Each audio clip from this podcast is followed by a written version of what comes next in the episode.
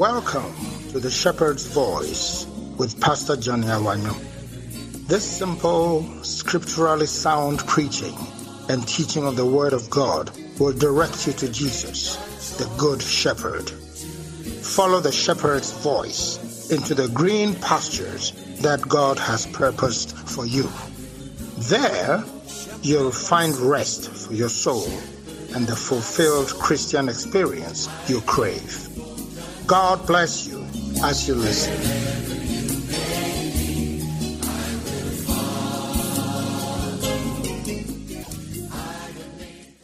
Hallelujah. Amen. Amen. Amen. Bow down your heads and let us pray. Father, we're grateful to you this morning, and we commit ourselves into your hands, trusting that as we do so, you will touch us, you will bless us, you will glorify yourself in our lives, and you will do us a world of good. And this morning, we pray in the name of Jesus, asking that your word will bring light, understanding, illumination, direction, instruction, comfort, and strength into our lives. I pray for everyone that we will all be mightily blessed today. In Jesus' mighty name, let everybody say amen. Amen. Put your hands together for Jesus. God bless you, and you may be seated. Turn your Bible with me to Second Corinthians chapter three. And we're reading from verse number one. Second Corinthians chapter three, reading from verse one. And we're reading from the New Living Translation of the Bible. You're coming from New Living Translation. It says, are we beginning to praise ourselves again? Are we like others who need to bring you letters of recommendation, or who ask you to write such letters on their behalf? Surely not. The only letter of recommendation we need is you yourselves. Your lives are a letter written in our hearts. Everyone can read it. It is feeding back, please. It is feeding back. Everyone can read it and recognize our good work among you. Clearly, you are a letter from Christ showing the result of our ministry among you.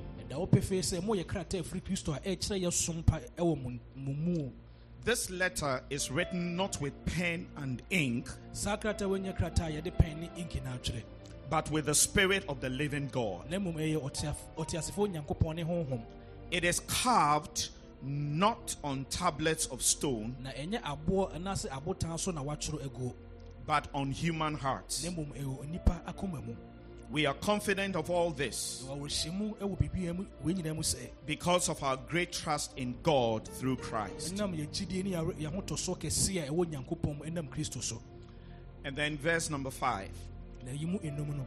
It is not that we think we are qualified to do anything on our own. Our qualification comes from God. It is not that we think we are qualified to do anything on our own. Our qualification comes from God. Tell somebody sitting by you, my qualification comes from God. Tell another person the same thing. My qualification comes from God.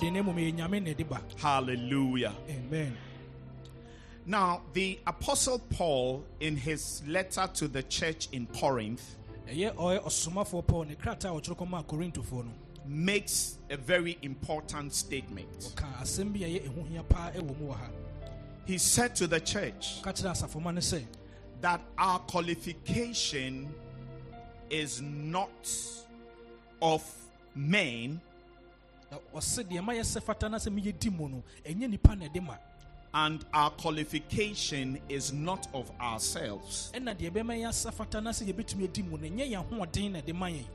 our qualification comes from God. And what he was explaining to them, that this work of the ministry that we are involved in, and this service that we are rendering to God, and every effort we are putting in to serve God, it is actually God who has qualified us to do it. It is not of ourselves. It is of God. It is God who has qualified us.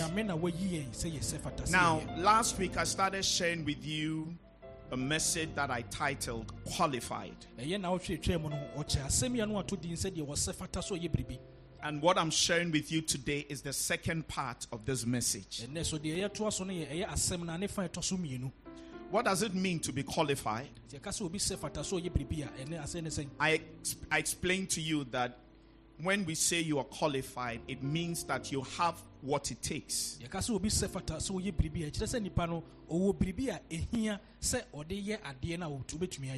means that you have been fitted or made competent for something. To be qualified means you have the authority, you have the license, and you have the power to function or operate. Why? Because you have fulfilled certain required conditions. And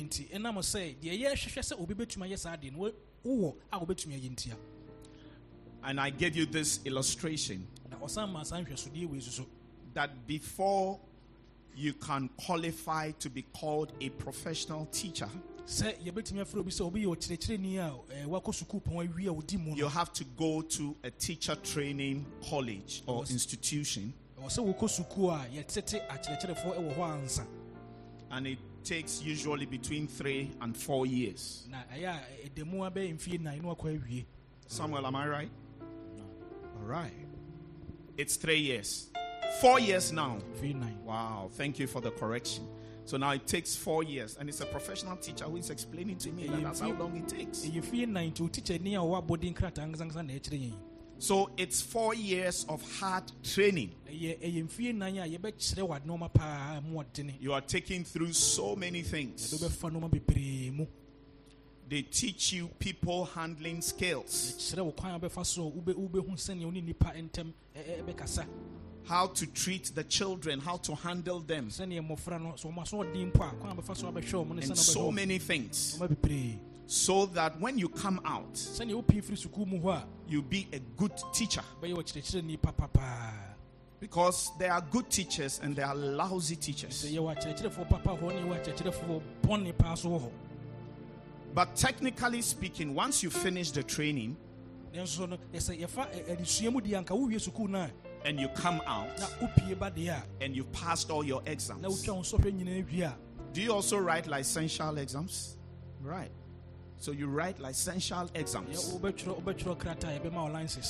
When you finish and they give you a certificate, that certificate is what qualifies you to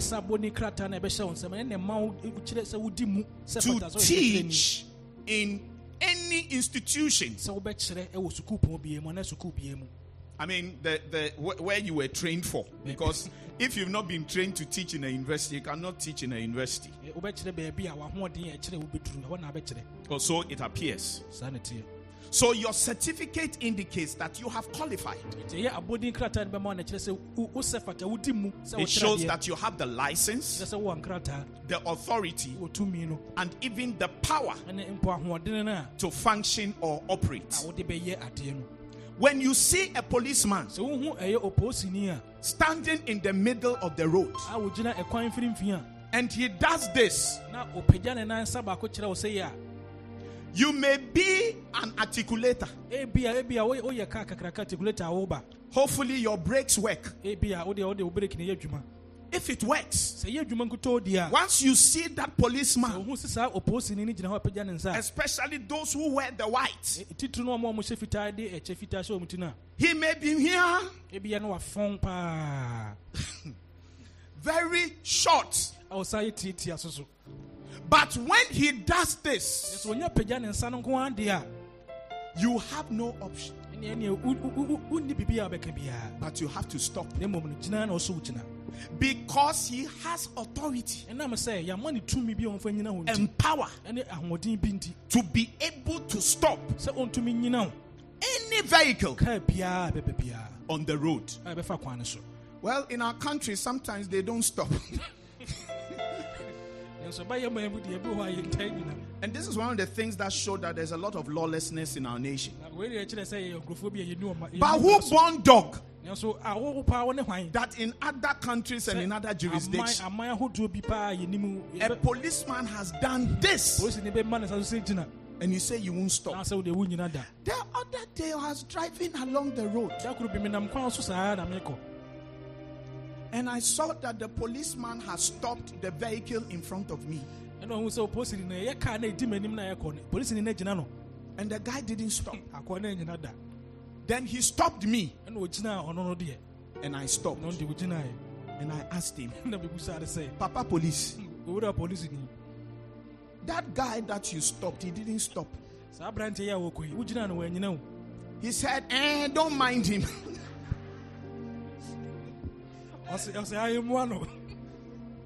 I shouldn't mind him. And I explained to him that you have authority and power to stop that guy. So once he hasn't stopped, he has insulted your office. And he's showing that you are nothing. Are you just going to take it like that? He said, eh, these people, they have bad spirits following them. And as you as you go chasing them, before you realize they've killed somebody or they've killed themselves, and then the whole thing will turn into something else.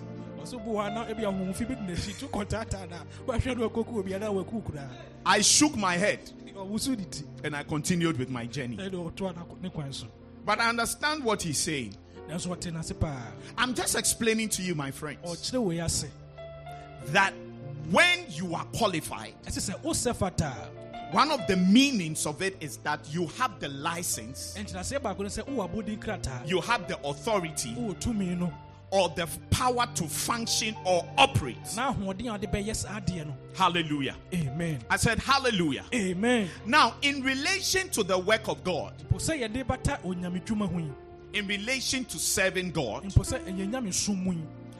there are many believers who do not really avail themselves for God to use. Why is it so? There are many Christians and there are many believers who never avail themselves for God to use. They are saved, all right. They are born again, all right. The Holy Spirit is upon them, all right. But they never make themselves available for God to use. And they never get involved in the work of the ministry. Why? Why is it like that? Why does it happen this way? I can attempt to give you many reasons why. But today, only one reason is of special interest to us. And that reason why many Christians and many believers do not do the work of God is because they don't feel qualified. They don't feel qualified. They battle with feelings of self-doubt. with feelings of unworthiness, with feelings of insecurity. Their minds are fixated on their mistakes, their failures, their limitations, their shortcomings, and all of that. And they become convinced that there's no way God can do some great things through them. I am announcing to you today that that mindset is a very evil one. And it's a very wrong one. And it's a very serious mistake to entertain in your life. That because you have weaknesses, because you have limitations, because you have failures, there is no way God can use somebody like you. And there is no way great works can come out of you. Your destiny is to do great works to the glory of the Lord. You didn't hear me, so I'll say it again. That as part of your destiny, God's expectation for you is that you will do great works in His name. Look at John chapter fourteen, verse twelve. Verily,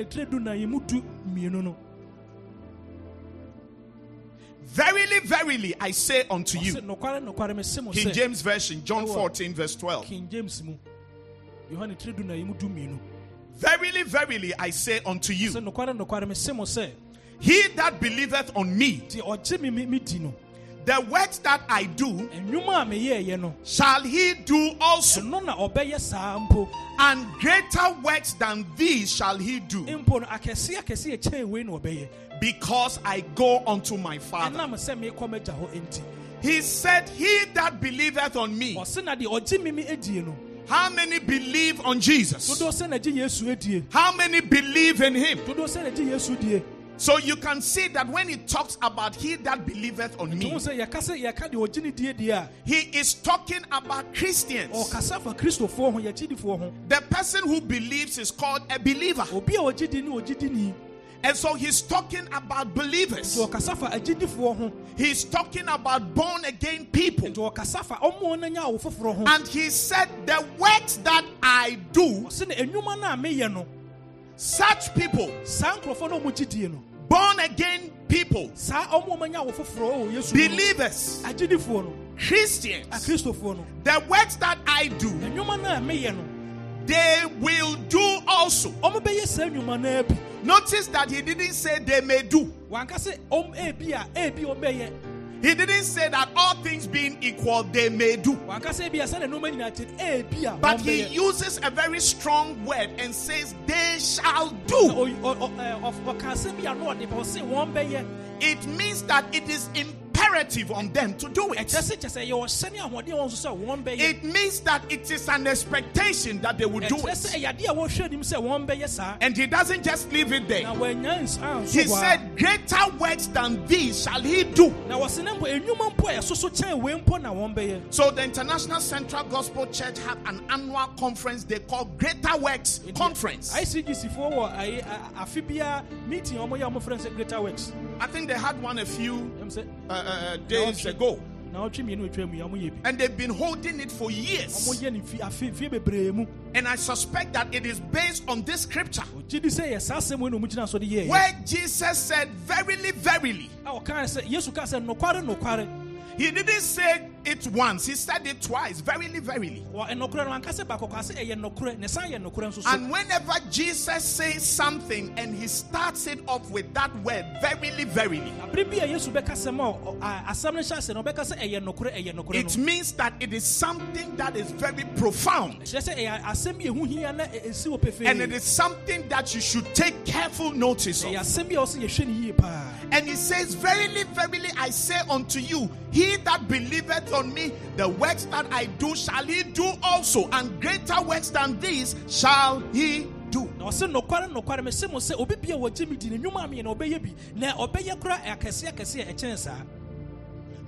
are saying that greater works. What works can I do? Me? God is expecting me to do some works. Maybe you are saying in your head that, hey, God, your expectations are very well done. You are expecting me to do great works. Me, what works can I do? Look, if you are even involved in winning one soul, or you help to establish one soul, just one soul, single one, just one soul, in the sight of God, it is a great way. What are you saying, Osofo? I will show you. Look at Luke chapter fifteen. I'm sharing with you a message titled Qualified. And this is part two of the message. And I'm explaining to you that many Christians don't do much for God. One reason being that they don't feel qualified. But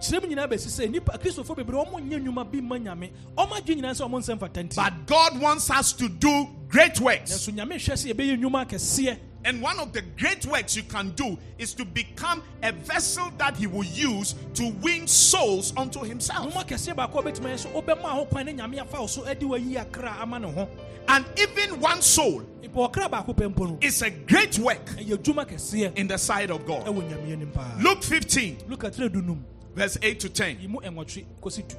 Or suppose a woman has ten silver coins and loses one. Won't she light a lamp and sweep the entire house and search carefully until she finds it? And when she finds it, she will call in her friends and neighbors and say, "Rejoice with me, because I have found my lost coin." Now notice what Jesus also said at the tail end of this verse. He said, in the same way, verse ten, there is joy in the presence of God's angels when even one sinner repents.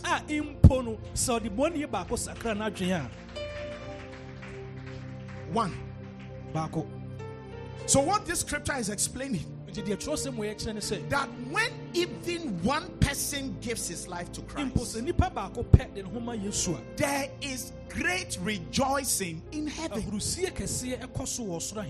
over one soul. Yes.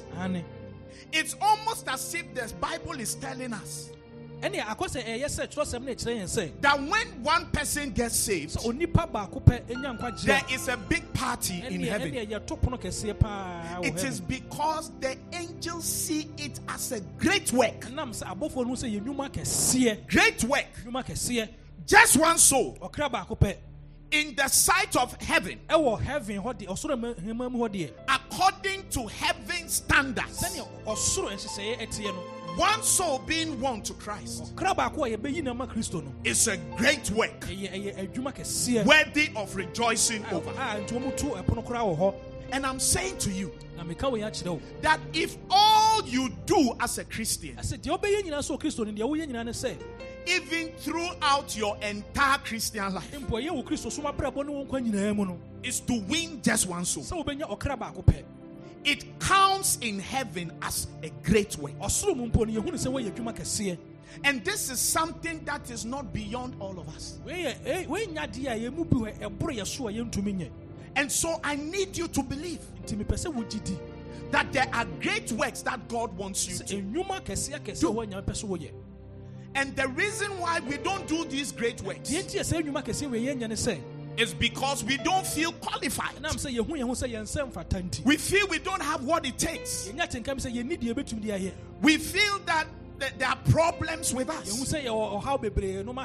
But that is why I'm sharing this message with you. I am believing that this message will sink deeply into your spirit and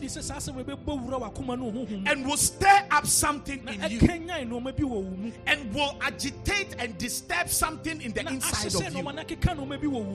That if God has saved me to do great works, I need to rise up and do those great works. I must not disappoint God. I must not disappoint heaven. I can do these great works. And I need you to understand that it is God who is going to pick you and is going to qualify you and use you to do great works. If only you will avail yourself. Hallelujah. Amen. Because if you run through God's dealings with mankind, time and again you will see that he calls ordinary people. Ordinary. An ordinary person is like you and is like me. Ordinary people. Ordinary people who struggle to pay their bills. Ordinary people who struggle sometimes to do what is right. Ordinary people who make mistakes. Ordinary people who behave very badly sometimes. God specializes in picking these ordinary people.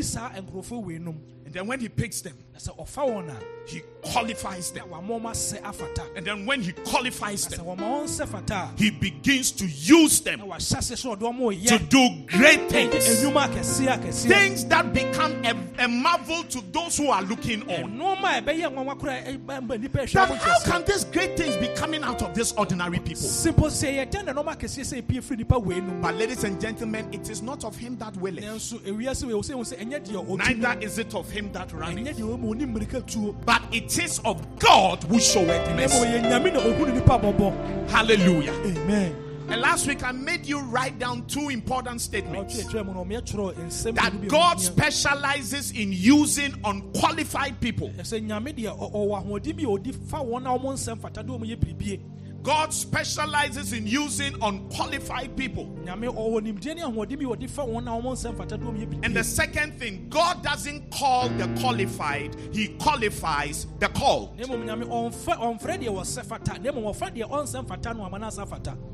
God doesn't call the qualified, he rather qualifies the called. You may ask that, Pastor, what are you saying again? Can you prove what you are saying to me? Yes, I can prove it to you. And the best place to pick my proof from is from the Word of God. So I'm going to show you examples of people. People whom God called, and then he qualified them, and then he used them. Now, let me start off with a gentleman called Moses. Let's talk a bit about Moses. Moses was a Hebrew born in Egypt. Moses na oye Hebrew ni ayawo no Misraim asaseso. And this was during the time when the people of Israel were in bondage and in captivity in the land of Egypt. Na yawo no bra na eye Israel for no omwo enkwasum e wo Misraim asaseso. They ended up there as a result of Joseph. There was a period on the face of the earth when there was a great famine. And Egypt was the only place where there was a lot of food. And so people traveled from other nations to go and live in Egypt. Or to go and buy food from there. And that is how the people of Israel ended up there. But it was according to a grand plan that God had for his people. Moses was born there. During those years when they were in Egypt, he ended up growing in the house of Pharaoh, the king of Egypt. And he became known as the son of Pharaoh's daughter. And he was brought up as the prince of Egypt. But he grew up knowing that he was not an Egyptian. He was an Hebrew. And he always used to gravitate towards the Hebrews. One day he went to town. And a fight broke out between an Egyptian and an Hebrew. Two men. And they were fighting. After the fight, Moses followed the Egyptian. He looked to the left. And he looked to the right. Like when you are going to buy paint. Don't look left. Don't look right. Go straight. For uh,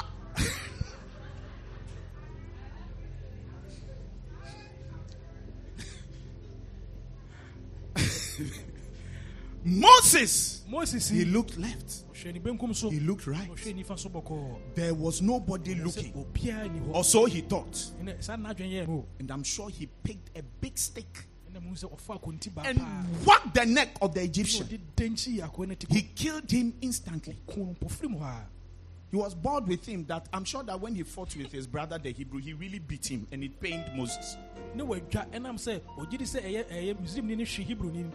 tailed the guy, caught him, killed him, and then buried him in the sand. The following day, he went to town again. And this time, a fight broke out between two Hebrews. And he realized that one of them was wrong. And he said to the one that was wrong, "Why are you doing what you are doing? You are wrong." And the guy said, "Hey, Papa. Papa, that means chop your house matter." He said, "Why? Who has made you a prince and a judge over us? Are you going to kill me as you killed that Egyptian yesterday?" And Moses became frightened that the thing that I thought nobody knew about, everybody knows about it. So he ran away. He ended up in the wilderness. And he became a shepherd there, taking care of Jethro, a certain priest who had daughters. And one of his daughters, you know, got married to Moses. And Moses ended up taking care of Jethro's sheep. He was brought up as a prince, but he ended up as an ordinary shepherd, hidden in the wilderness. At the time he fled Egypt, he was forty years old. And he spent forty years taking care of sheep in the wilderness. forty years. forty years. And for those forty years, he lived a life of a fugitive. Because he had murdered somebody. He was a murderer. And he's run away. And you say, what have you done before that God cannot use you? I'm asking you a question. He killed somebody in cold blood. That's Moses. Moses, no, no. Now watch what God is going to do with you. Exodus chapter three, verse nine to twelve. New Living Translation. New Living Translation. Now Moses takes the sheep to the wilderness to feed, and then he sees a very remarkable sight. He saw a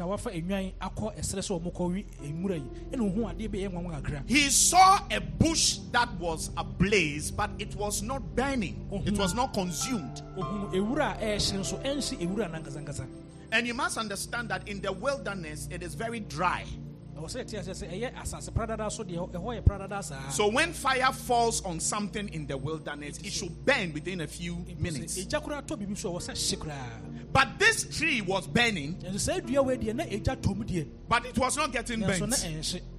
And he said, I've never seen anything like that before. He draws close, and then a voice speaks to him.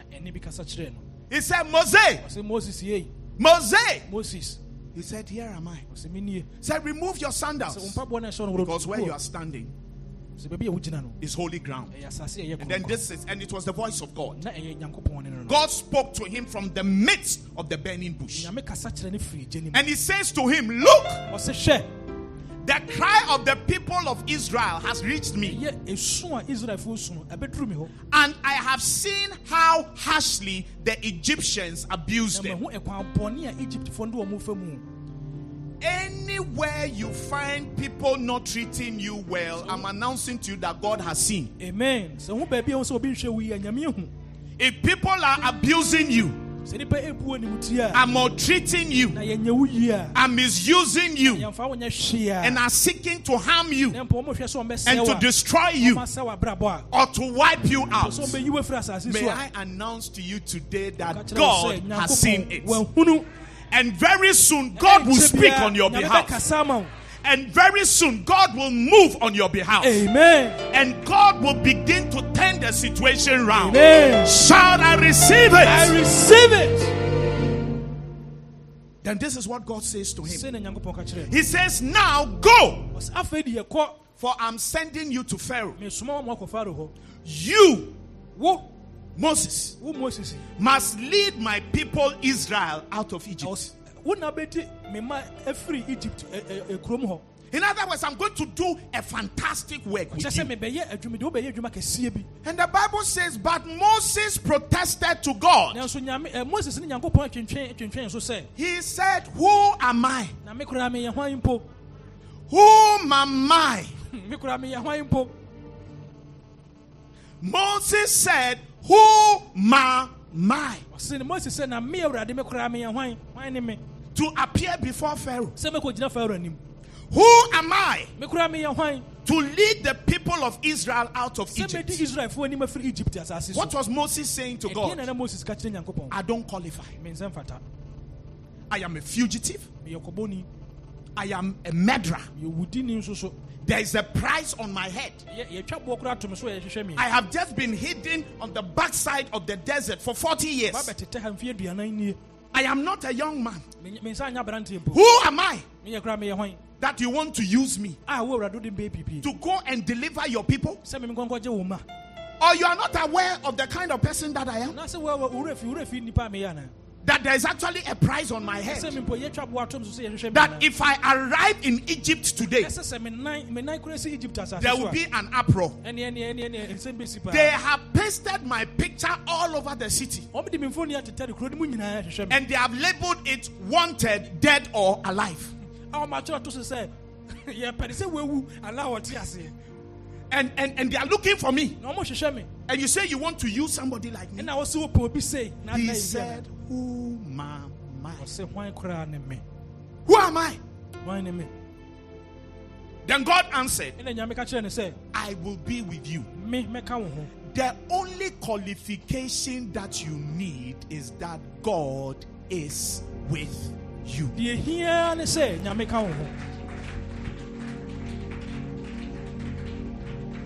That's the only qualification that you need.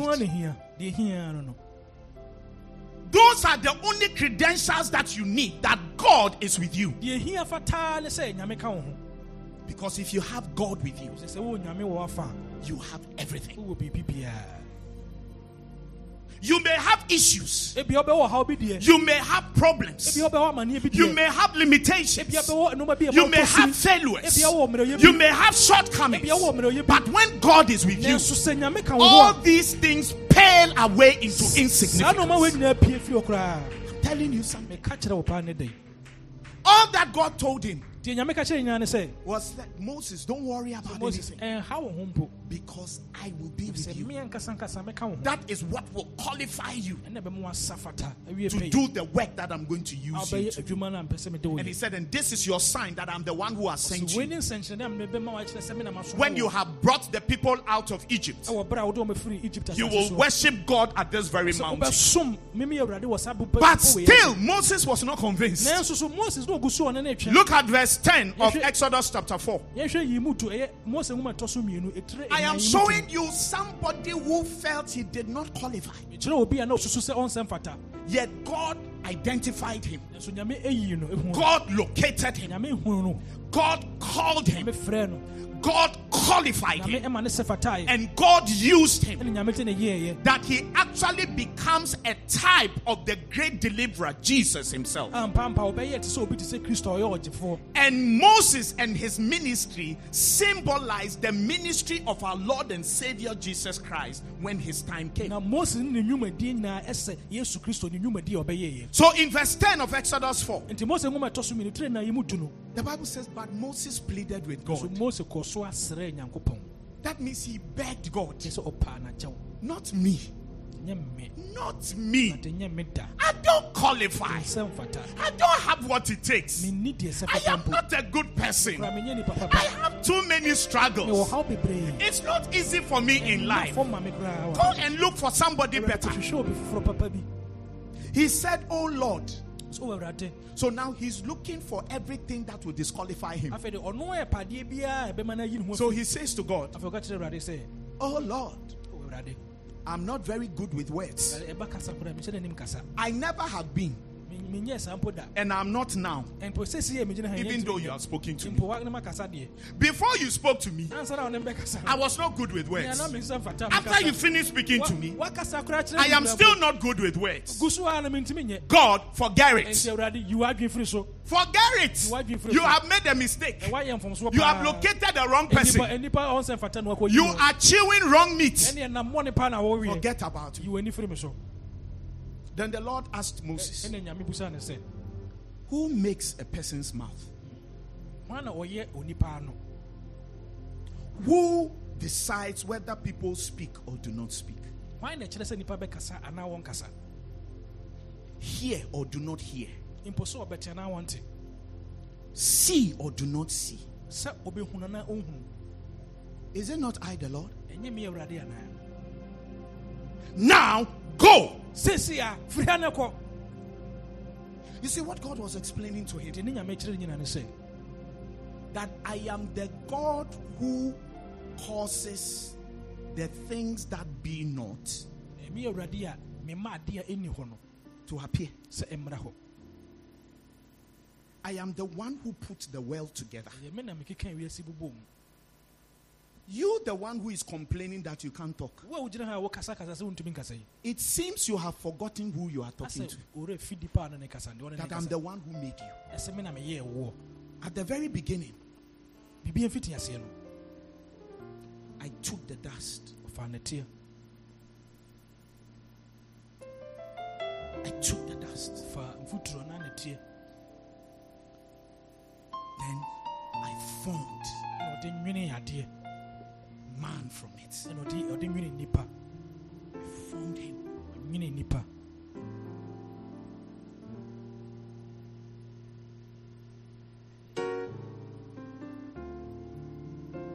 him.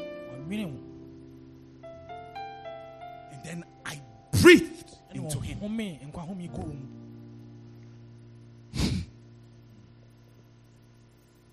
And then that dust that I formed, it shook itself. And then it came alive. I'm the one who did that. And when I formed him, I gave him a mouth. I gave him ears. I gave him eyes. I did it. And I the one who did it. I'm the one who is speaking to you. And you have the audacity to tell me that you can't talk.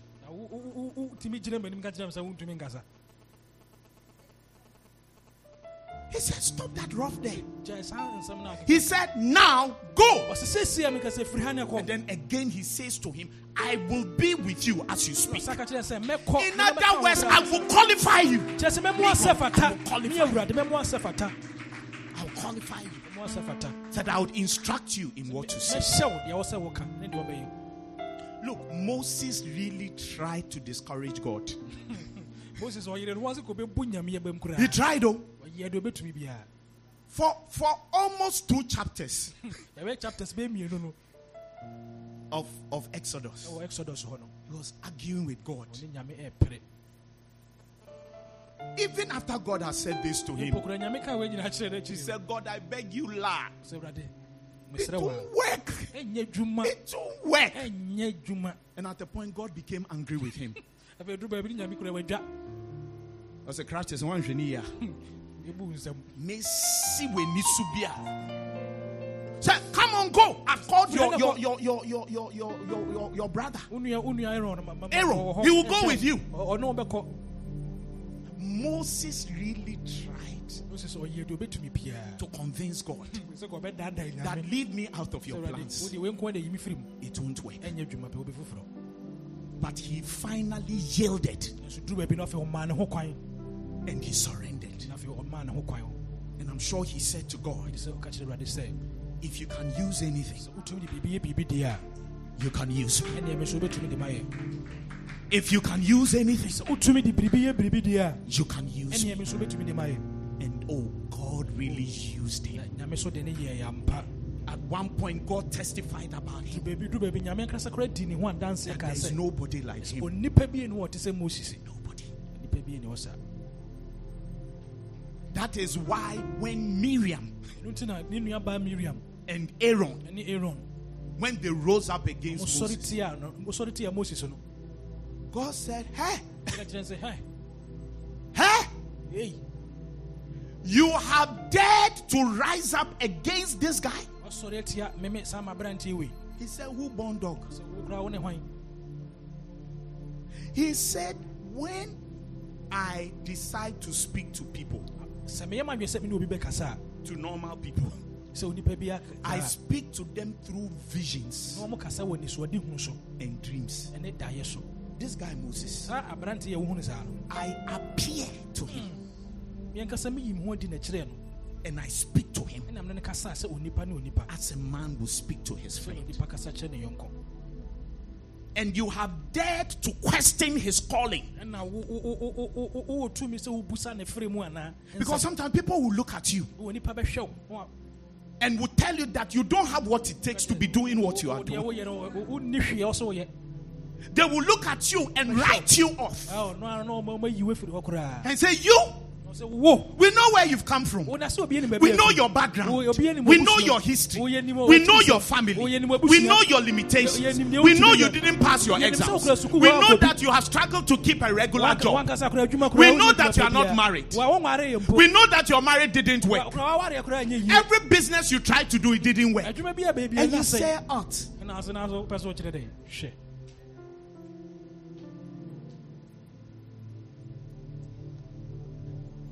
God told Miriam and Aaron, uh, um, what are they saying? Aaron. Aaron.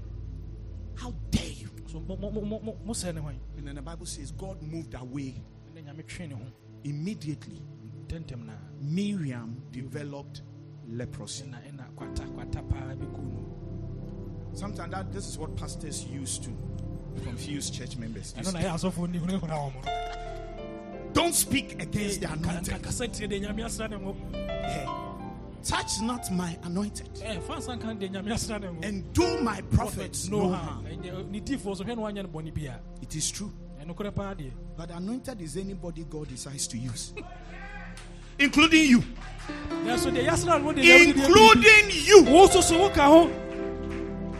Because what makes you the anointed is the presence of God with you, the grace of God upon you, the favor of God upon you.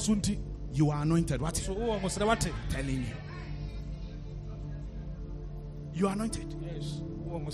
You are anointed. My time is up. Because there are seven different people I wanted to talk about. But talking about Moses is enough for me. Yeah. But please get what I'm saying to you. That God doesn't call qualified people. Yeah, preach it, brother. Preach it. Preach it. God doesn't call qualified people. But he qualifies the people that he calls. That means you. And you. And you. And you. And you. And you. And you. And you. And you. As you are pointing at one another. You are right. It is God who will qualify you. Oh yes, I know that the issue said you have plenty. So how they will be praying. I know. Issues now. I know. Who doesn't have issues? One anyhow. You know, I know that we pastors and men of God always try to present ourselves as angels in human form. We don't have any issues. We don't have any problems. It is not true. It is not true.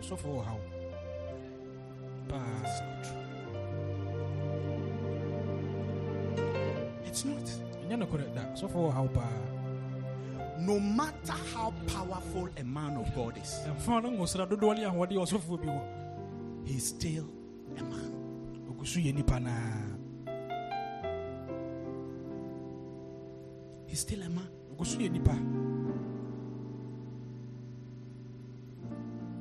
We say things to make it look like we don't have any issues. It's not true. One day, a senior man of God was take, talking to another pastor who had run into some problems. And he said to him that these problems that you have, they are not compatible with ministry. They are not compatible with ministry. In other words, your problems are too big. There's no way God can work with somebody like you. But you see, the mistake that the senior pastor is making is that by this statement that he made, he is suggesting that there are some problems that are compatible with ministry. And there are some other problems that are not compatible with ministry. The truth of the matter is all problems do not make you compatible for ministry. But in spite of those problems, and in spite of those weaknesses, and in spite of those limitations, God decides that I will have mercy on whom I will have mercy. And I will have compassion on whom I will have compassion. And I will use whoever I want to use. And I don't need your permission and your endorsement to use whoever I want to use. Because it is God who justifies. So who will bring a charge against the elect? He says it is I, God, who justifies. I am the judge. I know how to sort my people out. But how dare you say that somebody cannot be used by me? Because in your mind, you don't have any issues. And you don't realize that your pride, your arrogance, your hypocrisy are appalling things to me. But even though I see those things with you, I still have been merciful to you. And I still use you. That now you can sit in a chair of judgment and judge somebody else and say that this person, she doesn't have a good education, doesn't speak good English. His English is easy go, easy come, easy go, easy come. That's the kind of English that he speaks. He didn't pass his exams. He doesn't have any certificate from anywhere. There's nothing that he's trying to do that has worked. He's struggling to do well in this life. But I am the one who has called him. And once I have called him, and my presence is with him, I have qualified him. And once I have qualified him, as he avails himself to me, I will use him for my glory and for my honor. So that at the end of the day, he himself will say, all the glory must be to the Lord. Only he is worthy of the praise. Let no man on earth receive glory to himself. For all the glory must be. All the glory must be, all the glory must be to the Lord.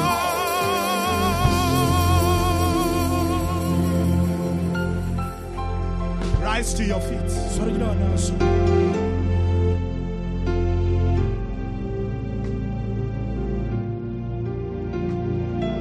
Your hands and speak to the Lord right now. Tell God so. Tell God. Speak to the Lord.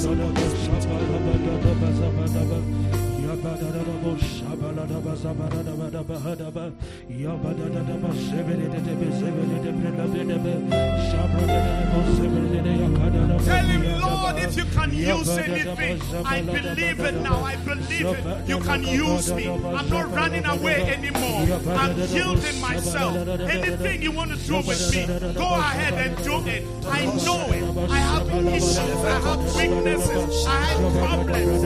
I know, God. I know. But please use me for your best, Lord. Use me for your glory.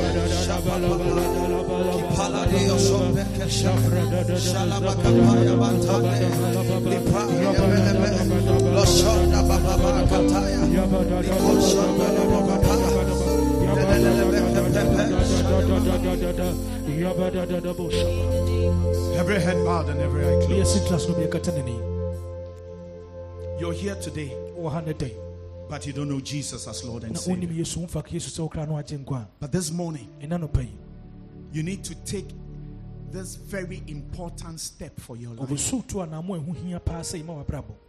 surrender your heart to Jesus, to give your heart to him, and to receive him as Lord and Savior.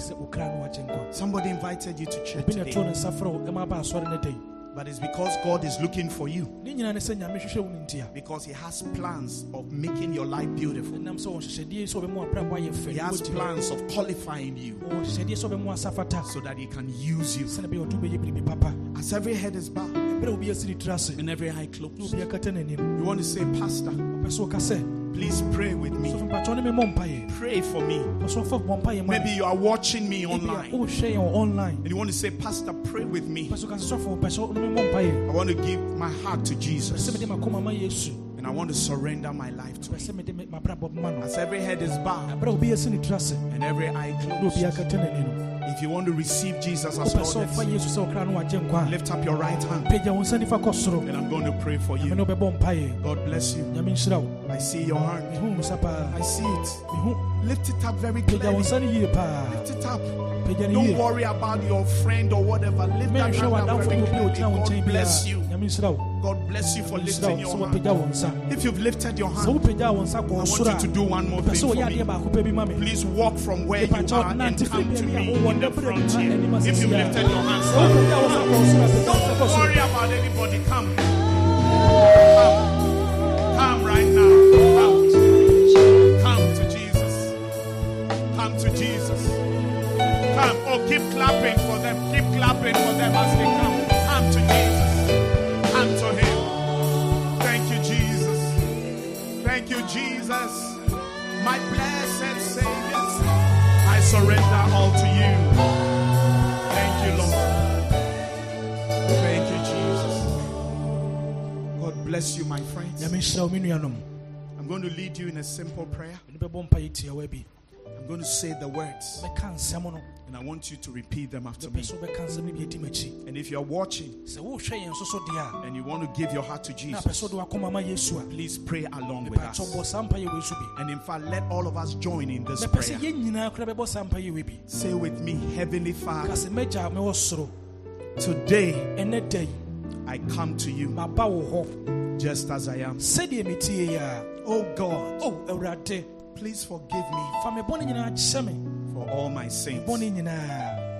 Please wash me with the blood of Jesus. From today, I give you my heart. I give you my life. I receive you as my Lord and my Savior. Please use me for your glory. Make my life beautiful. Make my life glorious. From today I am yours, and you are mine. I will serve you for the rest of my life. Please write my name in the book of life. Today, the fourteenth of August, twenty twenty-two. I am saved. I am saved. I am born again. I am a child of God. Thank you, Father. In Jesus' name. Amen. Amen.